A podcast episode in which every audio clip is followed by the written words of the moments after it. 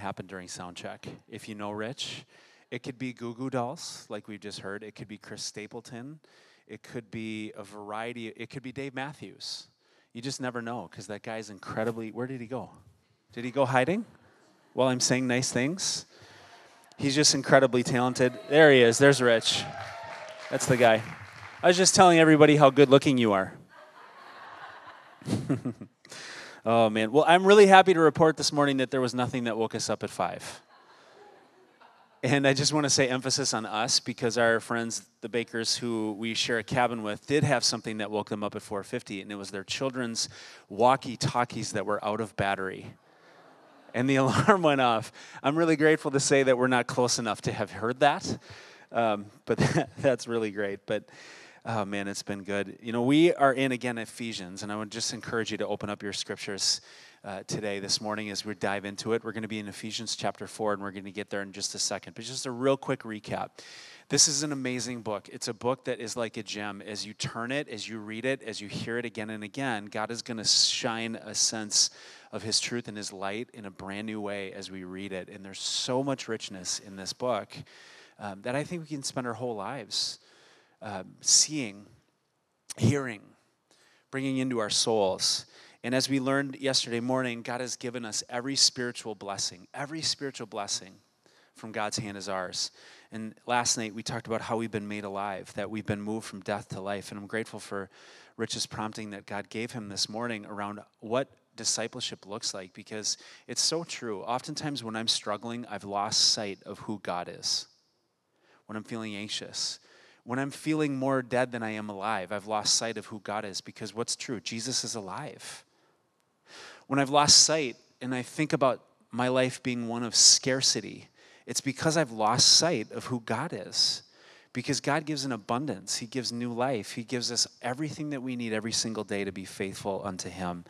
And today, as we start this day, what we're going to be reminded of in the fourth chapter of Ephesians is that in Christ, that's the phrase that we're anchoring into this week, in Christ, because of who God is, we are one. We are already one. So I'd love to just pray for our time today. Would you join me? God, let nothing that I say distract from what you have given to us for thousands of years. This word of truth. It's alive and it's active. What we know, Lord, through the presence of your Holy Spirit is that you have a conversation that's unique with every single one of us. And so, Lord, would you just speak in this time? As we read your word, as I share thoughts, God, just speak to our hearts. And help us to know what it looks like to embrace fully more of who you are every day. And as a result of who you are today specifically, just I want to ask through the power and the presence of your Holy Spirit that you would ignite us with a vision of how unified we can be when we keep our eyes fixed on you. Let that be so now. In Jesus' name, amen. Now, I don't need to be the one to tell you that we did, that we live in a divided time. There's always been division, but it just seems like over the last couple of years, it's just that division has just spiked. We can divide, we can ignite, we can combust in division um, over just simple things. And I've thought and searched my heart, what are some simple examples of things that we can like unify behind? And I think one of those is ice cream. Yeah? No, most people. And if for those people that I missed, you, we can at least unite around that cake that we had last night. No, just me. Maybe I was the only one that was that fired up about that cake. I would go into the kitchen right now and have like seven pieces. But we can unite around ice cream. Our family can unite around ice cream. We can be having a hard moment and we can just say, let's go get ice cream, and everybody's spirits lift for like three seconds. Because then the dilemma is, where do we go? We live in Excelsior. There's options in Excelsior. And options sometimes are the worst. Because if you're just only given one option, you just know where you're going to go. So oftentimes it doesn't always combust into a debate, but sometimes it's, do we go to Lick's downtown Excelsior? Do we go to Adele's that has that delicious frozen custard that they make somehow, and it's like divine? Or do we go to Tommy's Tonka Trolley? And sometimes there's a debate that ignites, and we get a little divided for just a moment, and then we remember what we're uniting around. Let's go get ice cream. Stop it. Ice cream is something that we can unify around. Now, that's very, very simple, right? But it's, I think, important for us to attach ourselves to just interesting ideas around things that we can unite around which are reflectant upon truly what we can unite around, which is Jesus himself. The result is unity. God has it for us. And I think in a beautiful way, and I've said this a couple times already, we're living this right now. Like this week, right here at Mount Carmel, we're living the vision, the prayer of Jesus that he prayed that his church would be one. We're together, and it's an amazing thing. So let's open up Ephesians four, chapter uh, chapter four, verses one through six. I would read it right out of here, but I only have two hands. All right, let's read together verses one through six. Here's what Paul writes. As a prisoner for the Lord, then, I urge you to live a life worthy of the calling you have received. Be completely humble and gentle. Be patient, bearing with one another in love. Verse three, make every effort to keep the unity of the Spirit through the bond of peace. There is one body and one Spirit, just as you were called to one hope when you were called. One Lord, one faith, one baptism, one God and Father of all, who is over all and through all and in all. Just that word one sticks out. In Christ we are what? We are one. We are one. And I think this is an important topic right now for us because we're obviously in this shared experience where we're living this. But the world around us, the church around us, the neighborhoods around us could use a whole lot more unity. And the only way that unity is going to come is through Jesus himself. In Christ, we are already one and we're called to keep the unity that Jesus himself died to establish. And we glorify God by doing so. So three big questions today. First of all, who is God? Second, who are we called to be as his church? And then third, what is the result of us stepping in with persistence to that oneness? So first, who is God? God is one. We hear that reflected. There's one body, one Spirit, just as you were called, one God and Father of all, who is over all and through all and in all. Now, Paul is writing to primarily an audience of Jewish Christians in Ephesus. Followers of Jesus who knew the way of Judaism, and one of the central realities of Judaism that they called for is called the Shema. It's in Deuteronomy six four, and it would be something that they would repeat over and over again, and they would teach it to their kids. It was something that they unified around, and here's what it says. Hear, O Israel, the Lord is one. The Lord is one. And the beautiful thing that we're going to spend our entire lives on this side of heaven getting our arms wrapped around is that the Lord is one, but yet he's three. Father, Son, and Holy Spirit, perfect union, perfect unity, perfect community. That's why we crave community so deeply, and when we know that we're incomplete without it, because we're made in the image of a triune God, Father, Son, and Holy Spirit, perfect union, sacrificial love for one another that we step into as created in his image.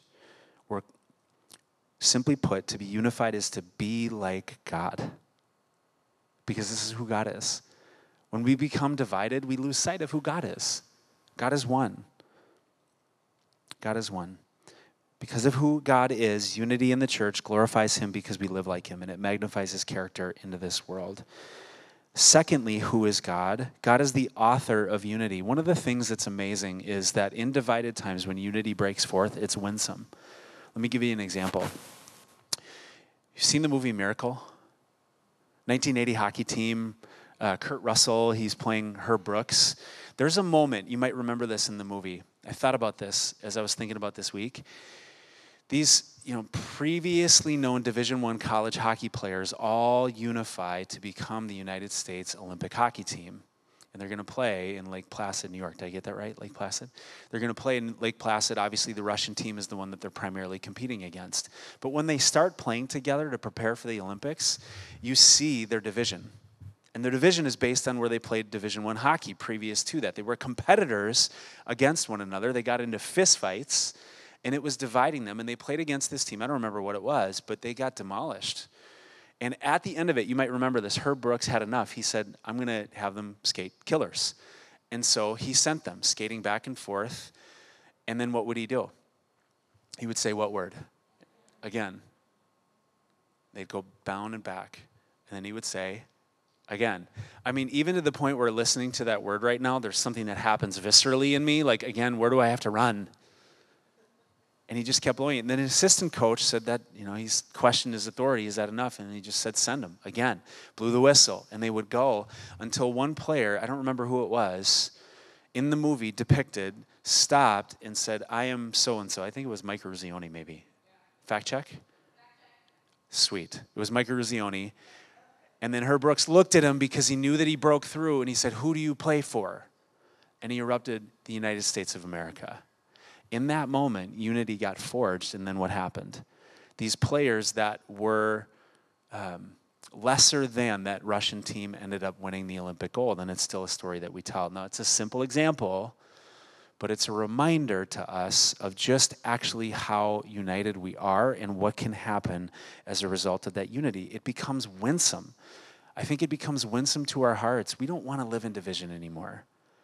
And that's why I think an experience like this is so amazing, because we're just here for one thing and one thing only. Now, one of the things that we see as we build out unity is it's kind of a callback to the section in, in Ephesians chapter two that I didn't cover, and I'm just going to walk it through real quick. This is how unified we are. Listen to these words, just a simple summary and paraphrase. two verse twelve, we were once separate from Christ, but now we've been brought near by his blood. In verse fourteen of chapter two, Paul writes, Jesus tore down the dividing wall of hostility.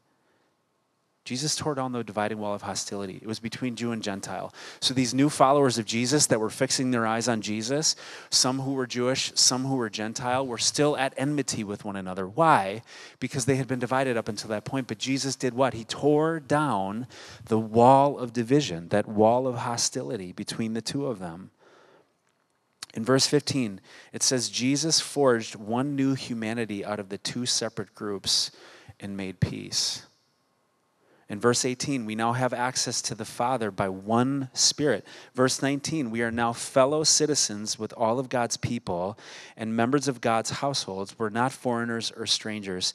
I'm going to read verses twenty through twenty-two. It says this, we are built on the foundation of the apostles and prophets with Christ Jesus himself as the chief cornerstone, the one through whom the building is built all around and for. In him, the whole building is joined together and rises to become a holy temple in the Lord. And in him, Paul writes, you too are being built together to become a dwelling by which God lives in his Spirit. So what's Paul saying there? He's saying that Jesus, among us as the body of Christ, Jesus is the first stone to lay in the corner. He's the one that we're all built on. And the rest of us as stones are laid on top of that foundation as a place of orientation so that we can be that building that is being built together by God to be one. God is the author of this, and he invites us into reflecting his character into this world to be one. Thirdly, who is God? He's the author of unity. Therefore, what is unity? You know, when we think about unity, I thought about it this morning and just wrote down the first words that came to mind as I perceive it.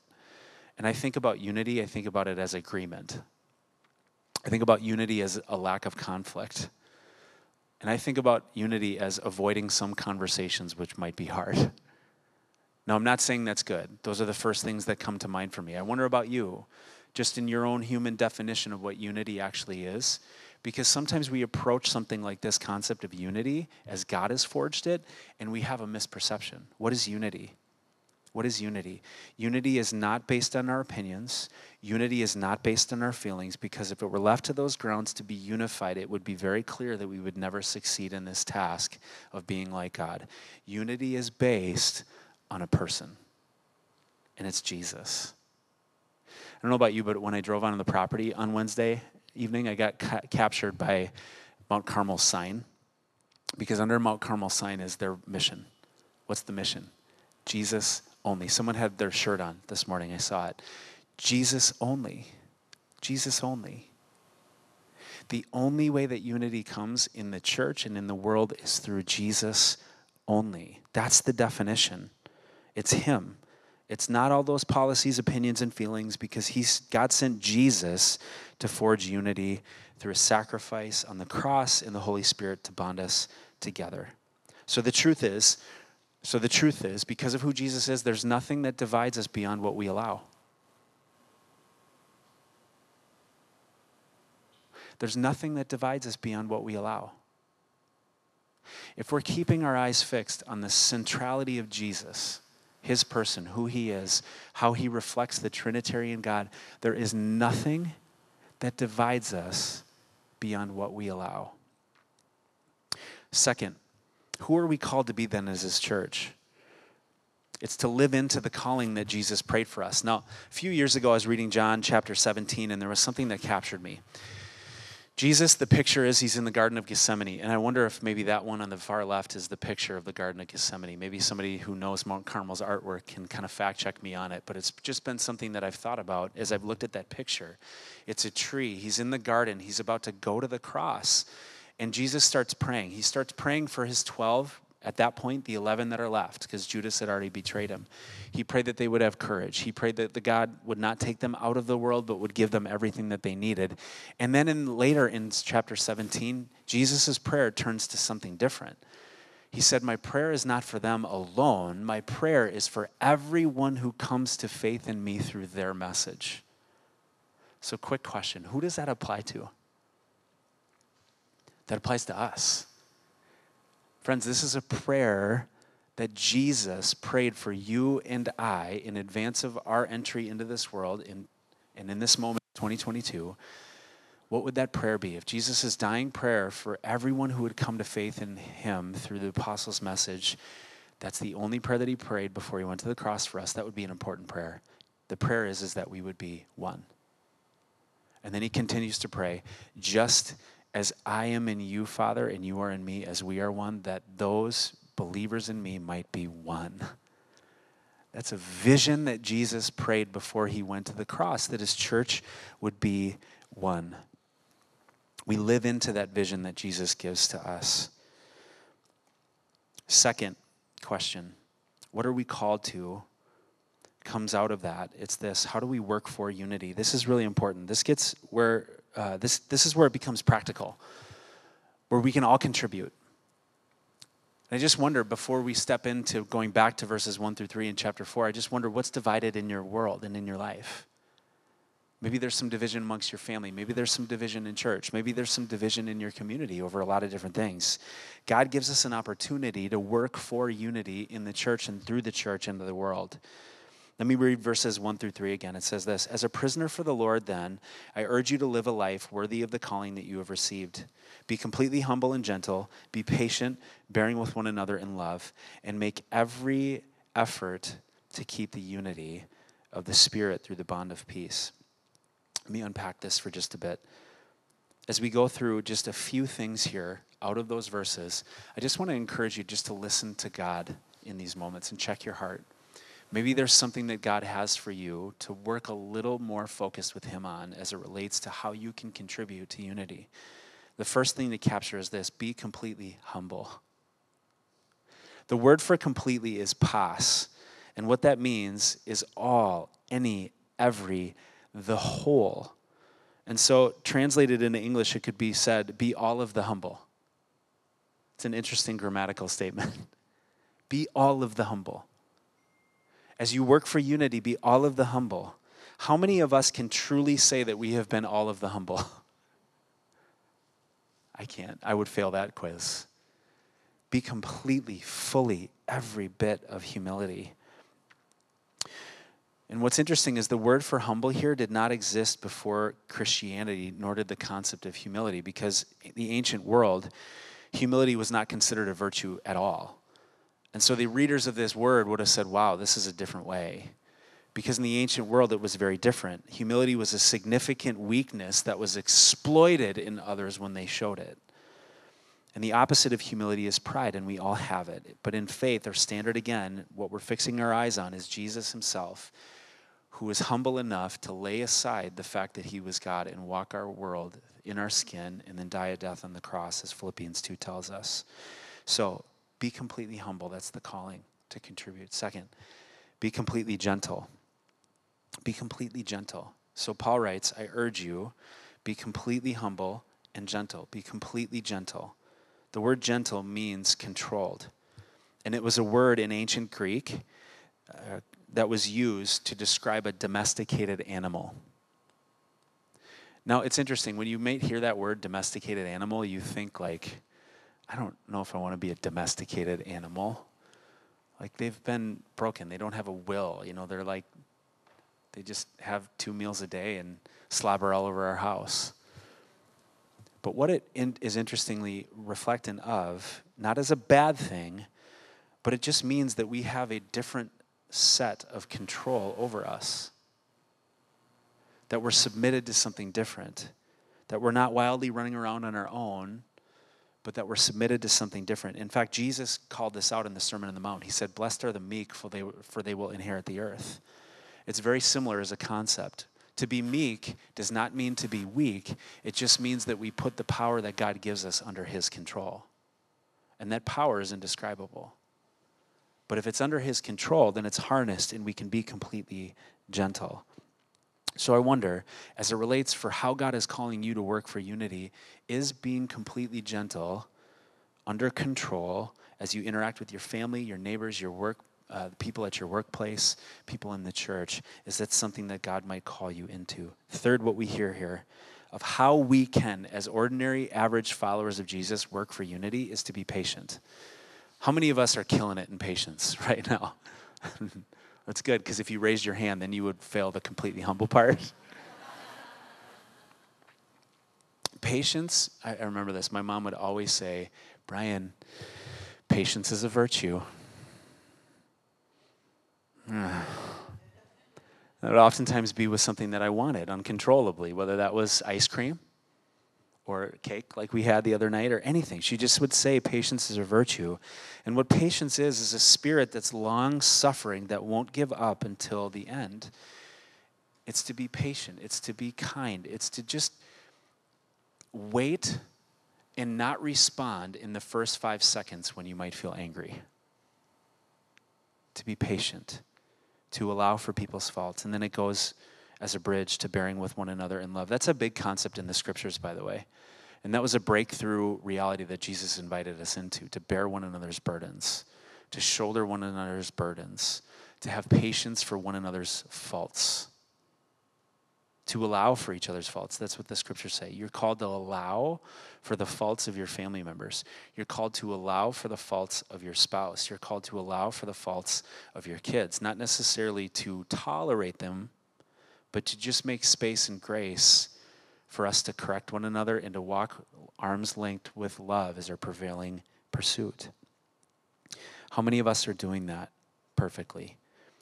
Be completely humble, be completely gentle, be patient, bearing with one another in love. While we're doing this, we're pursuing unity. And then if there's nothing else left on the table, Paul just says, make every effort.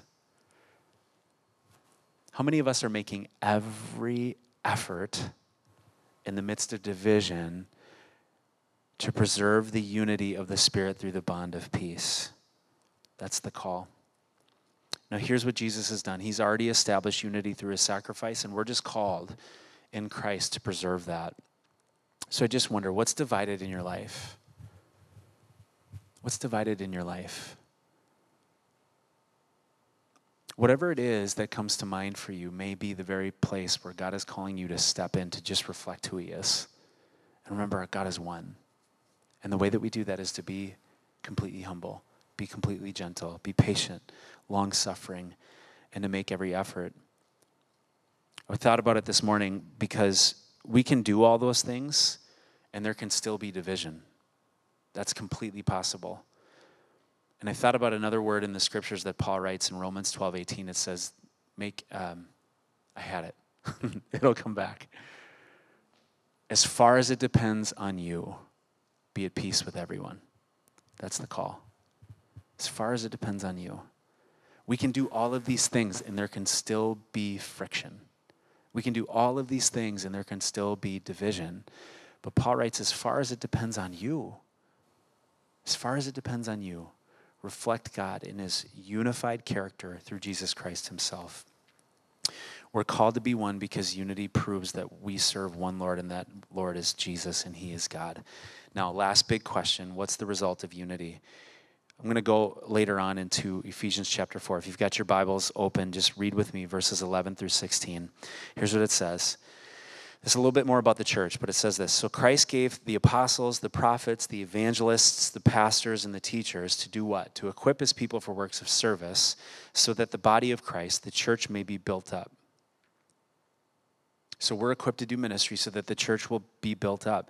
And in verse thirteen, until we reach unity in the faith, that's the goal, Part of our discipleship as a collective body is to reach unity in the faith and in the knowledge of the Son of God, and then become what? Become mature, attaining to the whole measure of the fullness of Christ. What does that mean?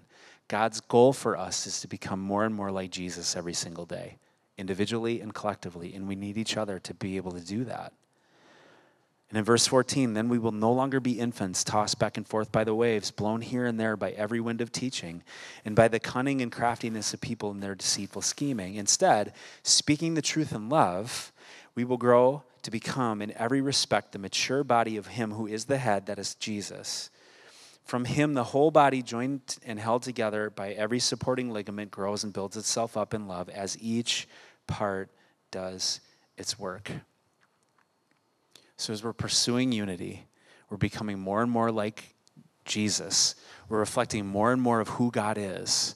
God is one, Father, Son, and Holy Spirit. We've been created in his image, and we get to help one another to become fully mature, complete, whole. That's what that word means. More and more like Jesus every single day, so that we'll be anchored. I think one of the reasons why this is so important, one of the reasons why unity forges growth and discipleship, why that's so important is because right now, the era, the generation that we're living in, we have more access to more information than any human generation has seen in history. You agree with me in that? By this point in an average morning, we've already ingested more information than humans did prior to us walking this earth, usually by ten fifteen in the morning, because it's right here. It's right on our phones. Now, all that information that you and I receive is not neutral. It's not neutral. And there's a lot of places we could go with that, but it's very easy for us to get just a little bit off course by just allowing in something that would just move us maybe a little bit more away from Jesus, a little bit more divided, a little bit more strong in something that's secondary and not primary.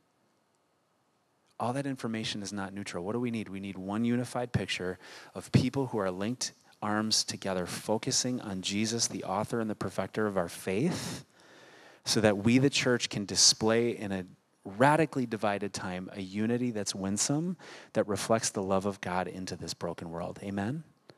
That's our call. That's what we're doing. That's what we're doing right now. And then that's what we get to do when we go back into this world. You know, sometimes for me as it relates to this topic, because we can get sidetracked by a lot of things that distract us, zooming back out and thinking about the church around the world can be really helpful. And what do I mean by that? In a lot of places within the world, in fact, the places where the church is growing the fastest, they don't get to do this in freedom. What we're doing, they don't get to do in freedom. They have to do it underground. They have to do it in secret because they're in contexts, countries, in governments that are persecuting them to the very point of taking their lives. Last fall, one of the things that got highlighted was the church in Afghanistan. And one of the reasons why is as the United States pulled out of that country, one of the realities that became true is Christians then became more targeted as a result in that country. I listened to a podcast interview of a pastor who's charged with planting churches. Um, they have an organization that works in Iran. They also have an organization that works in Afghanistan. And he was sharing a little bit about what was going on. These people had to make a critical choice. Do they run for the hills or do they stay put? Some did and some stayed put, likely facing death itself. And the question came as it related to the unity that was theirs in that very time. What does discipleship look like? That was the question that the interview asked, and here's what he said. He said, we have to redefine what discipleship really means. Is it years of following Jesus, or is it obedience together? Because there are many who have followed Jesus for a very long time who are not obedient to Christ in unity. These Afghani Christians have learned to obey Jesus because Jesus said, if you love me, you'll obey me, and you cannot treat the gospel in the Bible as a buffet of options you pick from. They are obeying God, tangibly feeling God's presence, and becoming more faithful together. They listen to him, and they're becoming sold out because they believe that the Bible is the whole truth, and Jesus is our pursuit. Now, what's interesting, when I stop and listen to that, if suddenly the conditions became around us like it is for them, would any of the secondary stuff matter? Would any of the things that so easily divide us matter any longer? No, because the crucible of that persecution has forged them centering in to the one, Jesus only. And they're living radically, strongly in the face of even death itself. And I just offer that up because I know for me as an American follower of Jesus, I can lose sight of the fact in comfort that real, strong persecution exists, but God forges something in that reality to become more and more who he is. Instead of us dividing, speaking the truth of love, we, not I, not you, we in our unity will grow to become more like Jesus. Speaking the truth in love, we will become in every respect mature, the body of him that is the head, that is Christ Jesus. We need each other and we need truth. So as it relates to just taking this time, as we look at how in Christ we are one, I just invite you to prayerfully consider, just as God leads you, what would it look like for you? What would it look like for me to take just one more step towards the unity that reflects the unified God? Take one more step towards unity in the church that would reflect who God is. Have we obeyed Christ? Are we completely humble? Are we completely gentle? Have we been patient? Have we uh, borne one another's burdens? Have we made every effort? And to sum it up, have we elevated Jesus only? Have we elevated Jesus? Because unity has been forged by the forged by the one who we call upon, Jesus Christ himself, who bled and died in order that the church would be one, that we live into his prayer. And it's ours to live. It's ours to explore. It's ours to experiment with. It's ours to grow in more and more every single day. And I can't emphasize it enough. I think in this week, these four days, we're reflecting the unity that Jesus prayed and dreamed about. And I think we're getting a taste of it. And it's awesome. We're having fun, we're laughing, we're enjoying one another's kids. And it's a picture of heaven. That's the impression that I got on my heart this morning when I was praying. It's like, this is a little picture, a little glimpse of heaven, where we're together, we're focusing on Jesus, we're worshiping, we're growing with one another. And so let's live here fully what God would have us be so that we can go home and reflect the unity that we've experienced in this place on Mount Carmel as we listen to God's voice. Would you pray with me?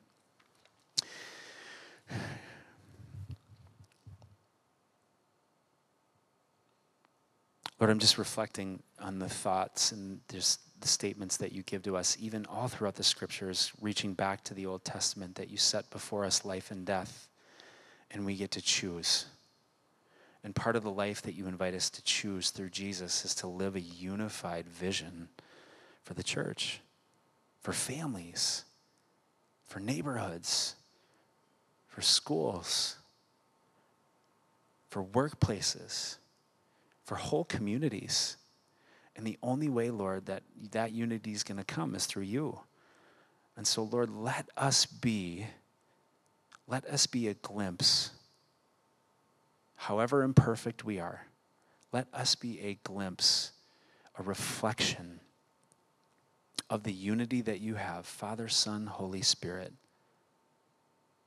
And may we step into it boldly, with courage and strength, being completely humble, being completely gentle, bearing with one another, focusing on you alone, Lord. We need you for that. We do. We need you for that. Would you just help us with that? If there's division in families here, just would you help us with that today? God, if there's division in churches, if there's division in homes, if there's divisions in neighborhoods, would you just prompt us and help us with that? We're asking for your help through Jesus Christ. God, give us what we need in order to step into your vision. And as we do so, God, let us just give you the glory for it, because it's been in your heart all along. Would you help us live it now, completely unified in you? Thank you for this time. Thank you for this weekend. Thank you for new friendships. Thank you for the way that you're forging unity.